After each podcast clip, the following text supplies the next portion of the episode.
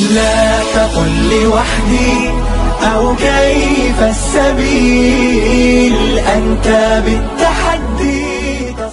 أهلا وسهلا بكم مع العملاق ولكن ماذا يعني أن تكون عملاقا؟ أن تكون عملاقا هو أن تستطيع صناعة نهضة لبلدك الجزائر فيصبح متقدما ومتحضرا وليس أن تكون مجرد قزم يعتقد أنه عملاق مثل جماعة التنمية البشرية يقول لك انظر للمرآة وتخيل نفسك عملاق لكن ماذا يعني نهضة؟ وكيف نعالج هذا التخلف المريع والمقزز الذي نعانيه؟ أولا شوف معايا مليح يا صديقي دعنا نبسط كلمة نهضة النهضة هي التقدم والتحسن الشامل في جميع مجالات الحياة. يعني نتحسن في الأخلاق في الاقتصاد في الجانب التقني في الوعي في الثقافة في السياسة في الجانب الاجتماعي والعسكري في جميع مجالات الحياة. بغض النظر عن سرعة هذا التقدم وطريقته. وهنا يجب أن نطرح أسئلة مهمة. ما هي المعايير الأساسية؟ اللي على أساسها نقول أننا قاعدين نتحسنوا أو لا. وإذا فرضنا أننا قاعدين نتحسنوا فإلى أين نحن نسير؟ هذه التعريفات مهمة ومحورية ومركزية جدا. لماذا؟ لأننا إذا هزينا هذا الكلام وحاولنا نسقطوه على الجزائر وعلى حالتنا وعلى حالتك أنت بالذات ماذا يمكننا أن نقول؟ نحن في حالة تخلف لأن التقدم ليس أن تمتلك سيارة جميلة وهاتف ذكي سمارت فون وأنك تتكلم لغة أجنبية. التقدم الحقيقي هو قدرتك على الأقل أن تستطيع صناعة هذه الوسائل. يعني نلاحظ هنا أنه كاين مشكلة كبيرة عند كثير من الناس في فهم وش معناها التقدم وش معناها التخلف. في الطب لما نريد تشخيص أي حالة مرضية علينا العودة إلى تاريخ هذا المرض. وفهم السوابق المرضية للشخص المريض. لما نهز هذا الكلام وهذه المنهجية ونسقطها على الجزائر وعلى مرض اسمه التخلف لازمنينا نعود نرجع شوية في التاريخ ونفهم كيف أصبحنا متخلفين. أولا أريدك أن تتخيل معي أن تسرح بعقلك قليلا. ونعود شوية في الزمن إلى عهد دولة المرابطين. دولة المرابطين إمبراطورية كبيرة تأسست على يد كل من عبد الله بن ياسين ويوسف بن تشافين وأبو بكر بن عمر اللمتوني. هؤلاء رجال عظماء أسسوا هذه الدولة. وكانت هذه الدولة في منطقتنا.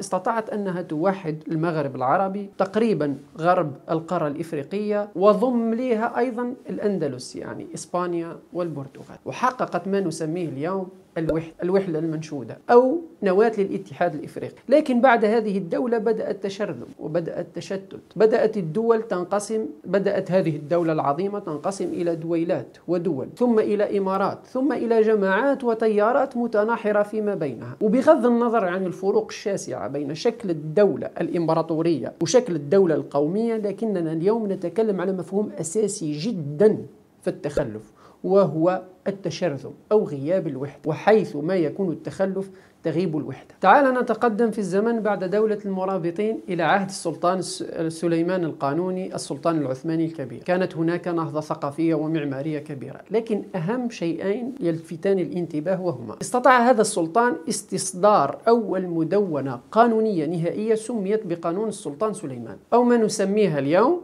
بالدستور ويحتوي هذا الدستور على مختلف مجالات القانون اللي رانا نلقاوها في الدساتير اليوم. القانون الجنائي قانون الضرائب قانون ملكية الأراضي الوظيفة العلمية الكبرى للمفتي ويسمى أنذاك بشيخ الإسلام تقسيم الجيش إلى ثلاثة أقسام وتوضيح وظيفة كل قسم من, من هذه الأقسام قانون الشرطة. وراعى في هذه في هذا الدستور ظروف الدولة والعلاقة مع الشريعة السمحاء. طور في هذا الدستور دور الرعاية في الدولة. شيئا فشيئا وحسن ظروفهم. وهو ما نسميه اليوم بالارتقاء التدريجي لمفهوم المواطنة. وأيضا أقام السجلات الشرعية في المحاكم وهي سياسة الأرشفة. لذلك سماه كثير من المسلمين سماوه بسليمان القانوني. والأوروبيون سماه سليمان العظيم أو سليمان الكبير. لكن المشكلة أن هذه الأرضية الدستورية بقيت سارية لمدة 300 سنة كاملة دون تطوير. يعني السؤال المطروح لماذا المسلمين لم يطوروا هذه الأرضية؟ لماذا لم ينقذوها لماذا لم يطوروا ويضيفوا عليها؟ النقطة الثانية التي قام بها السلطان سليمان القانوني هي الفتوحات العثمانية لفتح فيينا والتحالف الاستراتيجي العثماني الفرنسي. أدى أدى هذين الحدثين إلى نشوء المفهوم النظام العالمي الحالي نظام ويستفاليا وظهور مفاهيم جديدة للدولة والمواطنة في الفكر الفرنسي. أدت هذه المفاهيم أو قل كانت بذور للثورة الفرنسية فيما بعد. ونشوء فكرة العقد الاجتماعي التي أسس لها المفكر الفرنسي جان جاك روسو والتي أصبحت أساس في الفكر الغربي اليوم. تعال نتقدم قليلا بعد سليمان القانوني إلى غاية 1798 هاجم نابليون بونابرت مصر في حملته المشهورة مدة ثلاث سنوات كاملة وأحضر معه كوكب من العلماء عددهم يتراوح في 160 عالما. قاموا بتجارب علمية واكتشافات كبيرة وبغض النظر عن الجانب العسكري والسياسي استطاع عالم مثل فرانسوا شامبليون أن يفك لأول مرة في التاريخ رموز اللغة الهيروغليفية. واستطاع السيد مونغ أن يفسر لأول مرة في التاريخ ظاهرة السراب. الدكتور ديجينيت ألف كتابا في الطبوغرافيا الصحية لمصر وسجلا للوفيات لأول مرة في التاريخ العربي لمدة ثلاث سنوات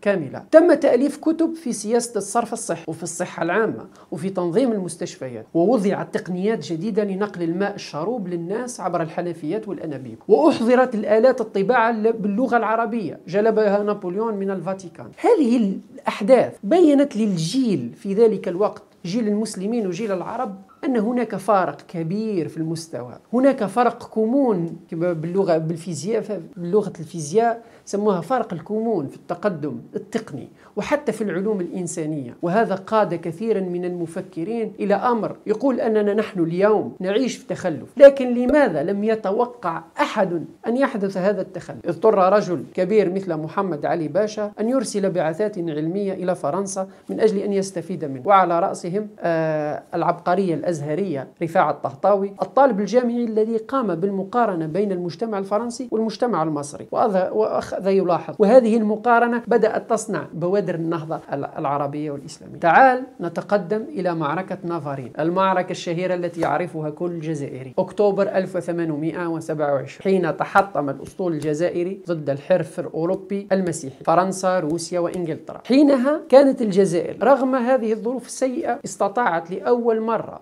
أنها تشكل الحدود الجزائرية الحالية للدولة. وإضافة معلومة أخرى أن هناك نخب جزائرية بدأت تحاول التعلم من الغرب وتنقد الواقع الذي نعيش فيه من خلال كتاباتها. لكن مشكلة هنا أن السياق التاريخي والتخلف الحضاري وقوة سرعة هذا التخلف الحضاري خلى هذه الحركة الوطنية الجديدة والناشئة للأسف لا تستطيع تدارك الوضع. هذا يقودنا إلى فكرة جديدة في مفهوم التخلف الحضاري عند المجتمعات وعند المجتمع الجزائري والمجتمع العربي والمجتمع المسلم. أن سرعة التغيير وتسارع النضج والوقت المناسب هي أمور أساسية وضرورية لتدارك المخلفات التخلف الحضاري الذي نعيش فيه. ومنها اكتشف العالم الإسلامي بعد استعمار الجزائر أنه فقد قطبا كبيرا في السياسة العالمية وفي التجارة الدولية وأصبحنا ضعفاء عسكريا وسياسيا أكثر فأكثر. أصبحنا متخلفين. بعد نهاية مقاومة الرجل العظيم الأمير عبد القادر ونفيه إلى الشام اطلع بمكانة علمية كبيرة واجتماعية في أهل الشام. كان مدرسا في الجامع الأموي وشاعرا صوفيا وكان مصلحا.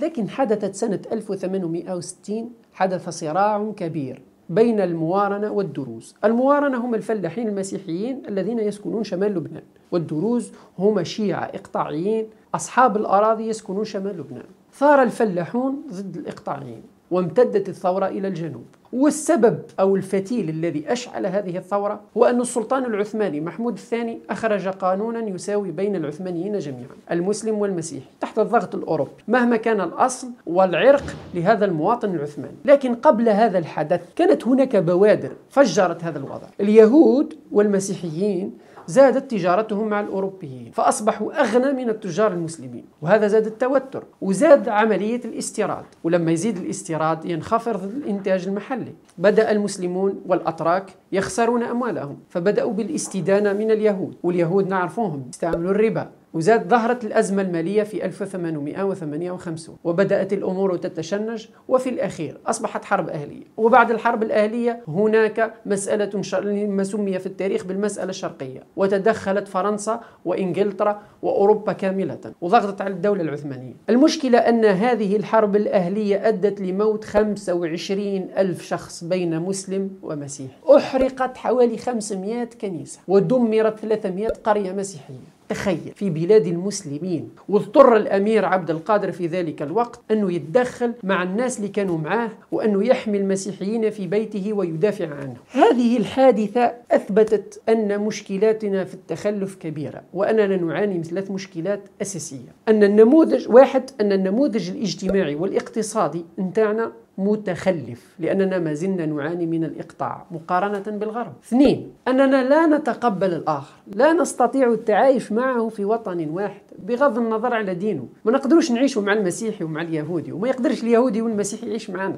المشكلة الثالثة مشكلة في الإبداع والنقد الوضع الحالي والقائم. امتلك السلطان العثماني عبد الحميد عبد الحميد الثاني الخلافة. وحاول أنه يؤخر هذا عملية تفكك هذه الأمة وهذه الدولة قدر الإمكان ولكن رغم أنه كان عبقري ورغم أنه كان حكيما وذكيا لكن حركة التاريخ كانت أقوى منه. الأسباب الكامنة للتخلف كانت أقوى من مناوراته سواء الاستراتيجية أو التكتيكية. انتهت الأمور بتفكيك الخلافة العثمانية ثم تطورت نحو احتلال الأقاليم الإسلامية والعربية بالاستعمار وفرضت الإمبريالية الغربية نفسها وزرعت الكيان الصهيوني في قلب هذه الأمة. وكأنهم شغل كونسير ورم. تم زرعه في قلب هذه الأمة في جسد في الجسد الواحد. الاستعمار لما جاء إلى بلداننا قام بإعادة برمجة عقول الناس قام بتجهيلها بتفقيرها بل بتعبيدها. وهذا العنوان كامل باسم الحضارة باسم أن هذه الشعوب متخلفة. هنا فقط تأكدنا أننا أصبحنا متخلفين رسميا ونحن نعاني من التخلف وأسبابه ومضاعفاته. فرقة وتشتت ضعف تقني وتكنولوجي ضعف علمي استعمار وتبعية وعدم تقبل للذات والآخر وغياب للنقد. نحن الآن نلاحظ أن هناك في التخلف واحد ما يسمى بالفرنسية بروسيسوس تفاعلا خفيا بهدوء. يصنع لنا هذا التخلف. ويخرج إلى السطح في شكل أعراض. هذه الأعراض قد تكون انهزامات عسكرية قد تكون حروبا أهلية قد تكون أزمات سياسية استعمار مجاعات أوبئة وغيرها من المشاكل. بينما كنا نعتقد أن التخلف هو مجرد مشكلة تقنية ومؤقتة وبسيطة. رسالة الحلقة اليوم بسيطة. واحد أن التخلف أعمق من مجرد تأخر تقني وضعف اقتصادي وإنما هو مرض عميق يصيب المجتمع وله أعراض ومضاعفات بل يصيب الإنسان بحد ذاته. النقطة الثانية وهي أن السبيل الأول للعلاج هو فهم كيف وأين ومتى ظهر التخلف انتظرونا في الحلقة القادمة. أو كيف السبيل أنت بالتحدي تصنع المستحيل؟ لا تقل لوحدي أو كيف السبيل؟